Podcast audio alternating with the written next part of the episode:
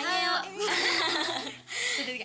Annyeonghaseyo, selamat datang di Kultur. Ya, selamat datang semua para bala-bala pendengar. Bala-bala K-pop. Jadi di sini perkenalan dulu ya. Jadi eh, kultur buat yang nggak sengaja ngeklik atau dapat dari becean atau dari medsos. Selamat datang di Kultur podcast kami. Ada siapa di sini? Ada aku, Ayas. Ada Riri. Di sini kita bakal bahas-bahas bahas-bahas ngobrol ya, ngobrol soal eh, K-pop. Iya, Nggak, tentu saja. K-pop, Ada K-pop, terus kita ngobrolin soal K-drama, hmm, K-movie, terus apa lagi nih? teori-teori MV yang fans bener suka nih. Eh, amin suka. terus apa lagi? Oh ya tentang semua deh reality show-nya yang isinya TV-TV Korea tuh udah pokoknya kita bahas. Sampai gibahan K-pop yang paling panas yang kita bakal bahas di sini Uh, tentu aja dong. banget. Ya ngomong-ngomong kita berdua nih siapa sih kok berani-beraninya membawa topik K-pop ke sini? Iya, emang kita nih siapa nih kok tiba-tiba suka Korea? Eh, anak baru Korea nih. Ya jadi ada Riri dan Ayas di sini tuh sebenarnya fans yang kelamaan suka K-pop. Ya, Iya. Dari kapan ya kamu? Kalau aku sendiri, aku suka K-pop dari kelas 4 SD ya. Itu kayaknya udah lama banget, 12 Iya. tahun yang lalu. Ya 12 tahun yang lalu. Oke, di kelas 4 SD 12 12 tahun yang lalu. Mulai dari siapa nih? Aku suka Super Junior tentu Iya, saja. Itu pertama kali aku ketemu sama CEO Kyuhyun, CEO Cho. Kalau orang-orang yang udah tua nih pasti Mesti kayak paham. paham ya konteks pembicaraanku ini. Ya, jadi kalau Riri itu mulainya dari kelas 6 deh kayaknya. Pokoknya Siwon taliin sepatu cewek di No Order itu boom langsung jatuh cinta sampai ke dalam-dalam gitu. Ya sama berarti ya Super, Super Junior. Iya, kita terus berdua. kita berdua ini eh, TMI aja, TMI buat hari ini. Jadi aku sama Riri itu udah temenan dari SMP. Iya, Jadi kita udah temenan sekitar 8 tahun gitu ya. dipersatukan karena K-pop. Jadi K-pop tuh alat pemersatu bangsa dan Iya, pemersatu silaturahmi. Iya benar itu yang membuat kita sampai sekarang sampai nekat bikin podcast ya. Tadi kita pertama kali tadi muterin lagu ini ya, Dynamite ya. Ya, Dynamite. Sekarang siapa sih yang nggak dengerin Dynamite di K-pop debak? Kemarin aja tuh ke Indo April, aku ke Indo April itu dengerinnya Dynamite loh. Semua tuh kayak siapa yang nggak tahu Dynamite, semuanya tahu gitu kan. Sampai magel, ya sebutannya magel bukan sih? Iya magel orang-orang yang apa nggak terlalu nggak suka Korea, nggak terlalu tahu Korea itu juga tahu ini Dynamite lagu lagu siapa sih ini sebenarnya lagu Bangtan Sonyeondan dong. Ya siapa nggak tahu Bang Sonyeon dan Siapa yang nggak tahu BTS sekarang? Apalagi Dynamite kemarin barusan dapet first Billboard Hot gila itu. Pemecahan rekor ya kan? satu-satunya penyanyi Asia yang berhasil mendapatkan Iya, first satu-satunya ya? satu-satunya baru Gila, BTS ini. BTS paksuk dulu dong. Paksu. Cukai. Cukai Sampai BTS. kemarin diucapin selamat ya sama presiden. Sama Presiden Moon, ya. Kita merinding banget. Keren banget sampai ada bukan cuma satu tweet gitu loh ada tweetnya Iya, ya kan, uh. di Twitter dan kayak hmm, Presiden Moon tuh kayak ngasih makasih segala macam sama BTS. Terus ada juga loh yang pernyataan yang bilang kalau Dynamite itu eh, ngasih keuntungan banyak banget buat Korea. Di antaranya ya kayak eh, promosi gitu. Ini boyband Korea yang sampai Billboard sampai nomor satu itu tuh jadi kayak penambahan apa ya bahasannya? APBN Eh, gitu ya, APBN, APBN ah, gitu ya benar-benar. kayak, Kayak jadi pendapatan negara Hmm, gitu ya. benar. Kalau ngomong-ngomong soal Bangtan, Sonyeon dan soal dan pencapaian-pencapaiannya nih. Ayas pertama kali kenal Bangtan tuh kapan? Eh, pertama kali tahu BTS tuh dari pertama kali mereka debut tuh tahun 2013 ya Hmm, itu 2013. kita masih kelas 2 SMP. Ya. Itu usah kasih tahu. Oke, itu, itu kita pertama kali ada nih tiba-tiba majalah gaul kan dulu majalah gaul tuh tiba-tiba ada covernya BTS. Aku ingat banget mereka Jungkook. iya, mereka masih pakai baju putih Uh, kan. terus? Terus ada tulisannya BTS Bangtan Sonyeondan Ya gitu. kalungnya segede-gede rantai gitu Iya, kan. terus pakainya HBA HBA gitu iya, kan. benar-benar. Mm. Eh boleh menyebut merek kan? Ya, pokoknya itu kalian tahu kan yang maksud kita maksud baju kayak gimana? Iya mana tuh pertama kali kita lihat MV-nya tuh No More Dream ya. No More Dream itu kan bener-bener mereka "Hah, ini kenapa nih kok tiba-tiba ada guru les terus di apa tuh namanya di di protes sama murid-muridnya. Murid-muridnya mukanya pucat semua. Kan bener-bener. make upnya jadi kalau di zaman itu ya maksudnya mereka stand out dengan apa konsep yang nggak biasa gitu kan ada kalau nggak salah uh, isi kayak apa sih premis bilangnya premis gak deh? Kayak topik lagunya itu kayak mengkritik gitu loh. Jadi mana Ruki pertama kali bikin lagu langsung ngambil topik yang apa ya termasuk berat ya? Iya nggak biasa Nah, buat nggak idol biasa. idol K-pop yang Idol. biasanya kalau debut kan biasanya ngomongin cinta-cintaan gitu kan. kalau nggak grow up. Iya grow up cinta-cintaan. Mana tuh BTS tuh bukan dari agensi Big Three pada saat itu kan ada YG, SM sama JYP kan. Jadi BTS itu eh, mereka ada di bawah naungan Big Hit di mana Big Hit itu dulu adalah pecahan dari JYP. Kan dulu Bang kal- Si-hyuk. Iya Bang Si-hyuk. Jadi kan dulu ada 2PM 2AM nih. Kalau apa yang pada ini yang pada Stan tua. yang stand tua dari 2PM 2AM jadi 2PM ada di JYP 2AM ada di Big Hit terus em, album keberapa tuh akhirnya si Big Hit keluar dari JYP terus si Big Hit me- setelah 2AM mereka mendebutkan sebuah girl group. Tapi sayangnya kurang terkenal waktu itu. Terus akhirnya mereka baru debutin BTS ini. Jadi kan kayak hah kok berani banget ini? Siapa nih? Iya, agensi nugu kan agensi nugu nih siapa nih dia? Tiba-tiba debutin boyband dengan konsep yang nggak biasa. nggak biasa gitu terus setelah nomor dream itu kan konsepnya dengan cowok-cowok hip hop ya gitu. Iya, itu hip hop, kan hip hop. eh, eh, yang mereka yang bawa kan genre musiknya hip hop nih terus setelah itu comeback Boy in Love nah mulai nih ngomongin cita-cita Iya, mereka. mm. terus Boy in Love ini jadi kayak apa ya mulai ngangkat nama BTS dengan panggilan apa sih judul Koreanya Sananja Sang, Sang- Namja, Sang Namja. Sang Namja terus ya itu dikenal sih. Waktu itu bala-balanya lumayan banyak ya. Mulai Iya, kayaknya kalau dulu tuh eh, aku nggak tahu ya kalau Kinetsnya sendiri apa maksudnya mereka se-hype international fans enggak. Soalnya kan dulu pertama kali kita kan kayak international fans bener-bener gede banget waktu BTS debut gitu kan. Dan udah punya kayak apa tuh namanya udah punya base yang kuat di internasional sendiri. Kalau di kalau Kinets kayaknya aku kur- aku kurang tahu sih tapi pasti memang kuat kalau di Kinetsnya gitu. Apalagi tuh kalau BTS tuh selain lagunya ya Ri apa mereka itu tuh cara berkomunikasi dengan fansnya bener-bener kayak idol yang deket sama kita Ah, ya, gitu. Itu apa namanya Bang Tanbung ya? Iya ada Bang Nah, Bang Tanbung Tanbung itu- reality show-nya mereka kan. dirilis waktu dari mereka debut kalau nggak salah ya. Terus sebenarnya yang bikin idol jadi disukai itu cara mereka dekat dengan fansnya gitu. Jadi mereka tuh disetting buat jadi di eh, Posisikan. ah, diposisikan jadi orang yang dekat sama fans gitu jadi kayak sehari kesehariannya di, di dikasih video-video keseharian gitu waktu mereka lip sync lip sync itu kan kayak apa ya bikin seneng gitu kan Iya konten-konten kayak gitu. seru-seru kayak kita Seru bisa di tahu mereka behind dan eh off offside dan offside Off- off, offside offstage Offside. dan on stage gitu. Ah, iya benar-benar jadi waktu itu kalau nggak salah nggak banyak gitu yang bikin kayak dari agensi yang bikin off stage yang kayak Bang Tanbum yang sangat-sangat intens gitu loh dari mereka apa di make up lah tidur Iya, gimana iya. kan jadi mereka nggak kayak ini nggak kayak jauh gitu rasanya jadi kayak deket sama kitanya gitu orang-orang yang suka maksud jadi kita di situ kan bikin apa ya bikin pengen nge-hype kayak konten-konten kecil Iya, kayak gitu mm. loh jadi pengen kayak nge-hype. punya bahan haluan yang lebih deket gitu Iya, kan iya, kalau fan foto-foto dari in uh, foto-foto dari agensi kan kayak kita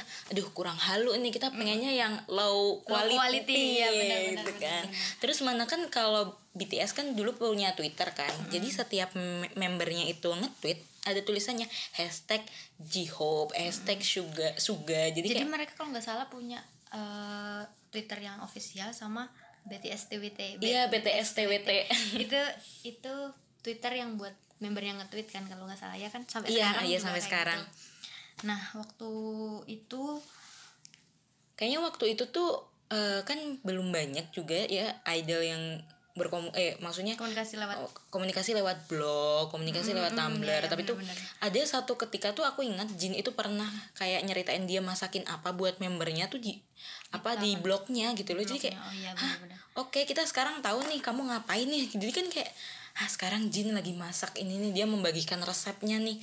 gitu Iya kayak gitu kan seneng banget ya nge-hype konten-konten kayak Iya, gitu mm. Bicarain sama temen tuh lucu banget ah, gitu kan Temen-temen pasti ngerti deh Maksudnya gimana deket sama fans tuh jadi kayak Ini seneng gitu kan. Nah terus di timing yang mereka ngeluarin Boy in Love itu Terbitlah reality show Mnet waktu itu. Namanya American Hustle Hustle Life. Life. Nah itu mulai jadi BTS diterbangkan ke, Amerika untuk di apa di gembleng di Iya, di, men- digembleng. di training waktu gitu. itu aku ingat kayaknya nama nama mentornya itu Tony Jones. Iya Tony Jones. Tony Jones itu dia eh, mentornya mentornya BTS di American Hustle Life. Itu mereka diajarin hip hop segala macam. Terus juga itu yang paling penting sih waktu itu syuting MV syuting MV syuting MV syuting MV Boy in Love tapi versi Amerika. Amerika LA version. Nah itu terus mereka tuh disuruh nyari-nyari cewek gitu loh nyari cewek buat di MV-nya mereka di jalan gitu dengan bahasa Inggris yang kayak enggak eh, maksudnya dengan Masih seadanya belum, eh, mm. mungkin paling ngerepon sih yang Iya. bisa bahasa Inggris. Terus mereka nanya-nanya gitu mau enggak tampil di MV gitu bener-bener masih bawang-bawang mana banget Jungkook kan. masih kecil Oh, banget kan masih SMP masih gitu. pakai baju- masih pakai em, sepatu timbel ya Iya. kayak selalu pakai itu kan terus itu sih yang bikin mulai nih ada global fans melirik itu waktu itu jadi si Tony Jonesnya kalau nggak salah kayak temen banyak gitu loh terus nggak perlu di Instagram segala macam terus interaksi sama BTS-nya juga lucu kan mereka waktu itu. Bahkan sampai sekarang tuh si Tony Jones kan kemarin waktu BTS terakhir tampil di mana ya aku lupa. Jadi dia tuh masih kayak nge-mention gitu loh iya ini aku dulu ketemu sama BTS gini. Mereka tuh orangnya humble banget gitu loh. jadi kayak gitu loh impression impression orang kayak gitu kan bikin apa ya menarik gitu kan. Nah kalau misalnya ngomongin BTS itu kan eh, dengan perjalanannya yang segitu rupa mesti mesti mesti kita nggak bisa luput dari yang namanya teori-teori MV segala Iya, macam ya ampun. videonya itu tuh nggak bakal bisa yang makin memusingkan tapi juga menyenangkan para Iya. fans ini Ah, sebenarnya ya jadi awalnya ada teori itu kalau nggak salah waktu di zaman di zaman I, Need You. I Need You mulai ada kalau nggak salah video per member teaser per member yang menyiratkan maksud-maksud tertentu kalau nggak salah itu diambil dari buku yang Demian, Demian 99 eh 1990 19 19 19 pokoknya nggak ngerti gimana cara baca Inggris Terus dari I Need You uh, teori mereka tuh nggak selesai dari sampai situ gitu loh. Jadi terus masih berlanjut ke MV selanjutnya yaitu Spring Day. Hmm. Tapi bagus banget Spring Day aku suka banget MV-nya. gitu. Estetik banget Iya, soalnya. emang zaman itu kan maksudnya kayaknya mereka ya nggak satu-satunya sih, cuman mereka tuh konsisten gitu membawa cerita yang awal itu dari MV I Need You terus ngasih kayak eh, kayak eh, hal-hal kecil kayak bunga terus kayak kayak eh, korek gitu, Iya, kan iya. buat jadi tanda-tanda. Nah ini kan membuka apa ya namanya eh, membuka diskusi antar fans yang di mana di mana mereka tuh masih diskusi ini teori ini gimana nih Iya. kan bakal dis bakal muncul perbedaan pendapat antar fans gitu kan nah itu yang bikin seru gitu Jadi tuh mana si apa tuh namanya waktu di situ tuh kita kayak tahu tuh loh em, si Namjoon tuh Kim Namjoon tuh baca apa aja gitu loh. Jadi yang ngomong jadi aku kalau yang ini eh, sumbernya dari ini, aku yang ini sumbernya dari buku ini gitu loh. Jadi Wow. nggak cuman fans ngobrolin tapi juga sekaligus kita bisa baca-baca bukunya. Jadi mengedukasi fans gitu loh untuk menjadi pribadi yang suka membaca buku. iya bener tapi Namjoon tuh menurutku keren banget dia bisa ngambil dari novel-novel klasik segala macam dari buku psikologinya siapa Jung, ah. Jung itu. itu persona ya Iya persona. itu maksudnya bawa kayak gitu ke dalam lagu gitu kayak orang kan nggak bisa langsung nerjemahin gitu tapi mereka tuh bisa membawa ini terus ke teori mereka dan disampaikan lewat lagu itu keren banget Mana kan kalau misalnya kita ngomongin soal agensi ya Awal-awal, maksudnya awal-awal debut tuh sebuah agensi gitu Pasti kan nggak kayak Oke nih kamu sebagai idol boleh deh bikin lagu apa aja terserah kamu. Kan nggak semua bisa membebas maksudnya nggak semua agensi membebaskan gitu kan. Ada yang kayak oh ya udah deh kamu pendem dulu lagu kamu ini pakai lagu dari agensi aja dulu gitu. Tapi tuh si bang PD Bank ini, Papa Bank ini kayak membebaskan anak-anaknya untuk melakukan apa pun gitu loh. Bahkan sampai sekarang eh bahkan sampai adiknya itu Siti XT kan juga pakai teori-teori itu kan tetepan. ya benar. Terus eh, sama konsistennya juga. Terus nggak cuman teori-teori itu sih. Misal kayak konten-konten yang kayak bikin apa ya yang hal kecil kayak eh, ngisi suara itu itu kan bikin Iya, yang sendiri kemarin gitu kan. Zootopia, iya, iya, iya. Itu kan menarik juga gitu cara cara entertainment eh, bikin konten-konten bangtan gitu kan. Dari awal dari awal-awal dulu run BTS juga kayak gitu deh kayaknya terus eh, setelah teori-teori yang panjang. Itu tuh pasti mereka punya lagu-lagu yang hit gitu kan. Apalagi dulu pas jam kayaknya eh, pertama kali dilirik sama Amerika tuh waktu zaman Love Yourself ya. Ya bener-bener love yourself. Love Yourself tuh bener-bener boom udah pakai hashtag Love Yourself. Pesan ya Iya, pesan yang disampaikan tuh jelas. Maksudnya pesan yang disampaikan tuh bener-bener inspiratif gitu loh, buat kita mencintai diri kita. Gitu. terus sampai 6 Jun di enggak 6 Jun bang BTS, BTS. diundang ke mana UN, UN ah, United UN. Nation. terus Namjoon pidato di sana terus pidatonya yang signature banget itu kan yang Iya. sering banget di bener-bener kayak apa ya apa no matter kamu kayak gimana kamu dari mana ya udah kamu tuh buat ada buat diri kamu sendiri gitu loh itu aku sampai ini orang bener-bener kayak bisa ya ngomong kayak gini gitu loh padahal kan maksudnya image idol di maksudnya ya mungkin magel-magel gitu ngelihat idol tuh kayak ya ya udah. ngedance nyanyi ya gitu udah mm, plastik juga lagunya juga bukan lagu mereka pasti nggak bisa ngapa-ngapain gitu kan. Terus BTS tuh eh, langsung pidato di UN dengan eh, apa inspiratif banget gitu. Kan kayak gini kan mematahkan nggak cuman eh, persepsi terhadap BTS sendiri tapi ke K-pop gitu loh kesel- Mm-mm, secara keseluruhan. keseluruhan. Mm. Terus akhirnya mereka dilirik lah itu sama apa tuh namanya eh, televisi-televisi di Amerika. Mulai datang ke Ellen. Ellen terus ada James Corden. Corden. terus sampai dimention beberapa artis luar negeri gitu kan kayak iya nih ke Grammy itu waktu BTS itu zaman itu ya? Eh, mereka kayaknya pertama ke MTV dulu Oh, deh MTV. MTV terus mm, American American Music Award dulu kayak gitu. Terus bener-bener kayak ini loh mereka tuh nggak cuman sebagai representatif dari kok K-pop tapi juga representatif dari Asia gitu. Mm, bener-bener. Jadi kan kayak kita sebagai orang Asia kan ada rasa kebanggaan gitu loh.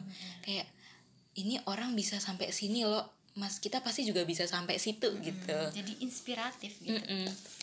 Nah terus ngomongin BTS lagi nih, Eh, mesti ada eh, merch apa perintilan-perintilan lain yang di luar uh, merekanya sendiri itu. Misal maksudku ini yang kita ngomongin di sini ada BT21, gamesnya mereka, komiknya mereka. Iya iya iya, yang Save Me bagus banget itu iya. kan. Terus sekarang mau didramain gitu kan. Jadi mereka udah casting pemainnya siapa yang jadi Raymond gitu, Iya, kan. udah udah. Jadi tuh si apa tuh namanya PD Bank itu, Big Hit itu membuat BTS tuh nggak cuma sebagai ya udah kamu idol aja, tapi bener-bener mereka tuh dibikin produk-produk yang memperkenalkan mereka dengan cara lain gitu Jadi misalnya. mereka tuh bukan cuma idol aja tapi sebuah brand. Iya, ya kan? sebuah brand BTS, BT itu. BT21 itu kalau nggak salah bekerja sama sama Line. Iya, Ya, itu bikin karakter Kar- yang dari gambar membernya. eh, gambar membernya sendiri. Ada RG, terus Tata. Tata, Mang. Ya, aku apa sih, namanya siapa aja. Pokoknya itu. Tapi ya, emang lucu-lucu banget emang merchandise-nya lucu. merchandise-nya terus ada apa tempatnya foto ada fotonya sendiri kan kalau gitu ada tempat fotonya kalau di Korea kan dulu sampai orang antri-antri gitu kan Ada kayak tokonya terus tempatnya tuh lucu buat foto-foto gitu kan. ya jadi kalau misalnya orang nggak kenal BTS ya ide ini BTS boy band gitu mereka tuh bisa kenal BTS tuh dari BT21 gitu loh Jadi banyak jalur menuju BTS gitu. Dari komiknya, dari BT21 atau dari gamesnya gitu kan. Mhm. Banyak banget. berarti kan sekarang kan Big Hit kan udah gede banget ya pasti banget. orang kemarin waktu apa ada tuh salah satu artikel di CNCB itu yang ngomong bahwa saham Big Hit itu melebihi em, kuatnya itu nilainya itu melebihi saham JYP SM sama YG Berarti mereka kayak basically ya take it over the industry ya. iya maksudnya Big Hit dengan em, artis yang lebih sedikit daripada tiga perusahaan tersebut tuh bisa menyaingi gitu loh. Hmm, jadi bener-bener bang si bang Sihyuk bang Sihyuk PD Bang itu dari zaman eh, bener-bener coba punya BTS ya dari dari zaman itu sampai ke hari ini udah bisa mendebutin TXT terus bahkan kayak take it over di industri gitu. Iya. Jadi bener-bener dari nol gitu sampai hari ini jadi ya kebanggaan Korea lah ya. Iya ya ampun, mana take it overnya tuh nggak main-main, mengakuisisi loh Nah, ini saudara-saudara mengakuisisi loh ini. dari mereka eh, kalau nggak salah Big Hit itu mengka, mengka, mengakuisisi itu pertama tuh Search Music Iya. yang Gfriend Gfriend dulu, terus Playdit Entertainment yang isinya Seventeen sama Nues. Seventeen, Nues, Rania, oh ya Rania itu terus ya itu Raina Raina, Rani, Ran, Ran, iya, Raina Raina.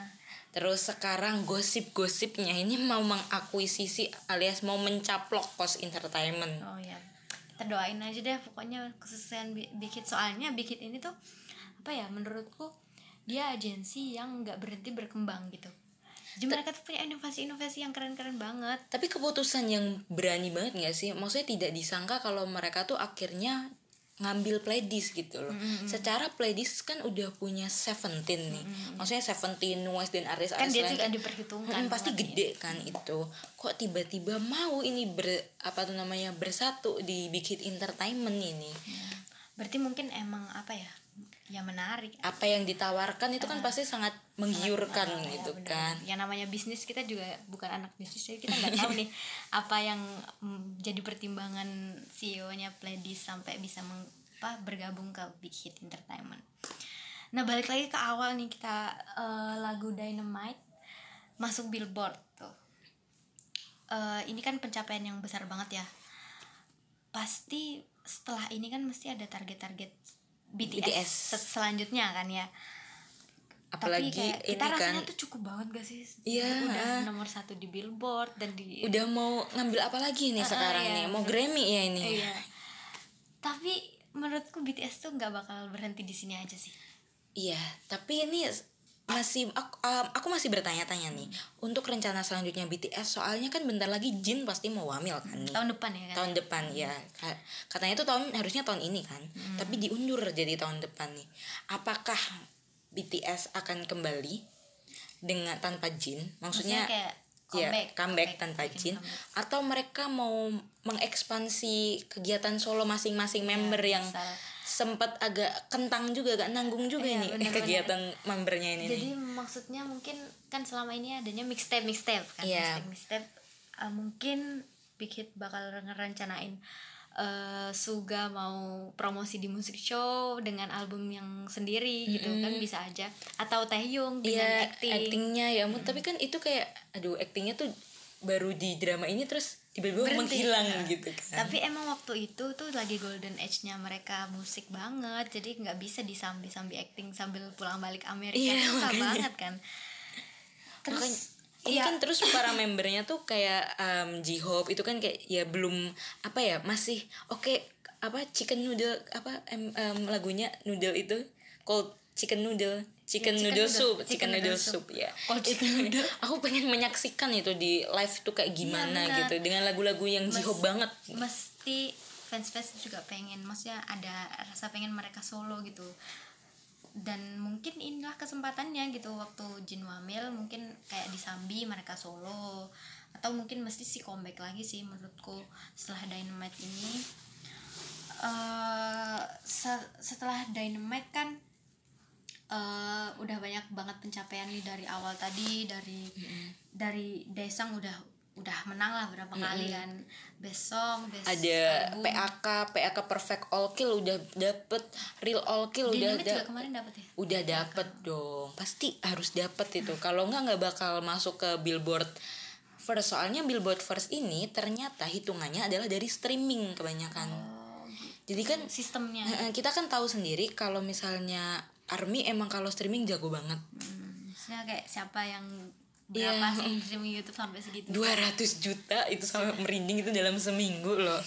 Itu kan sih. akhirnya selain streaming di YouTube juga ada streaming di Apple Music, ada Spotify dan layanan-layanan streaming Berarti musik berbagai, lainnya. berbagai platform ya? Ber- berbagai platform itu semua ngapa tuh namanya mendengarkan Dynamite. Akhirnya mendapatkanlah ini first billboard. Gitu. Nah, setelah semua uh, pembahasan kita BTS ini mesti kayak uh, setelah ini bakal ngapain ada gitu. Ngapain gitu. Kita Dan pasti yang- juga penasaran banget kan apa yang akan dilakukan BTS di masa yang akan mendatang. Apakah TXT akan punya adik baru? Oh, iya, siapa bisa tahu aja. kan soalnya kan kemarin gosip-gosipnya nih Big mau mendebutkan boy group. Oh, boy group. Iya, Oh, tapi- Island. Enggak ya, iya mungkin Island juga tuh. Oh, Tapi Island kita kan- masih belum tahu nih boy groupnya dari mana dulu. Kan ada Kan udah ada akuisisi. Nah, ya. ada Somu, udah eh Somu Source Music, udah ada Pledis, ataukah Big Hit-nya sendiri yang bakal debutin anak-anak Island gitu. Yang jelas mesti bakal uh, terus berkembang sih Big Hit dengan pasti udah ada tanggung jawab yang besar dengan segala prestasi ini. Tapi I hope BTS tuh selalu apa namanya selalu Sehat-sehat. sehat-sehat. Ya, Soalnya sehat-sehat. pasti nggak mudah gitu loh dengan uh, dia tenar banget kan sekarang maksudnya apa ketenaran yang uh, ada beban gitu kan ada pasti bebannya gede banget pasti semua idol punya beban yang sangat besar gitu loh mereka bertanggung jawab atas segala prestasinya gitu misalnya kayak kalau mis mereka comeback apakah sebagus sebelumnya Iya, gitu kan benar. pasti uh, itu sulit ya bagi mereka sendiri kan itu pasti di dirinya mereka harus lebih baik daripada sebelumnya tuh kayak gimana gitu ya. ya pokoknya tuh ya enjoy aja Iya. semoga BTS enjoy dengan semua uh, pencapaiannya dan Aku harap mereka selalu sehat secara jasmani dan rohani Iya, soalnya penting banget itu mental health buat artis-artis, Iya. idol-idol. ya pokoknya kita berharap yang terbaik lah sama BTS ya itu aja deh kayaknya udah banyak deh yang kita Obrolin obrolin ini ya. hari ini seneng banget bisa mengobrol panjang lebar soal K-pop itu tuh kayak healing sih buat kita ya Iya, healing banget.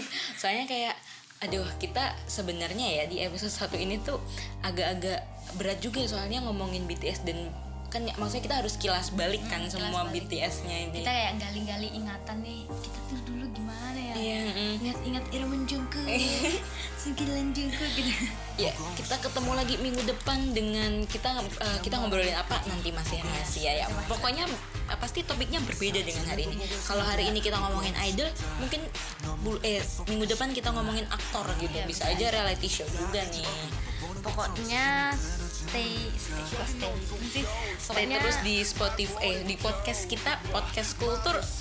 Jangan lupa dengerin dan jangan lupa bagiin ke orang-orang yang mau dengerin eh, obrolan-obrolan soal K-pop. ya. ya gitu terima kasih semuanya Terima kasih banget sudah dengerin kita dan jaga kesehatan. Annyeonghaseyo. Annyeonghaseyo.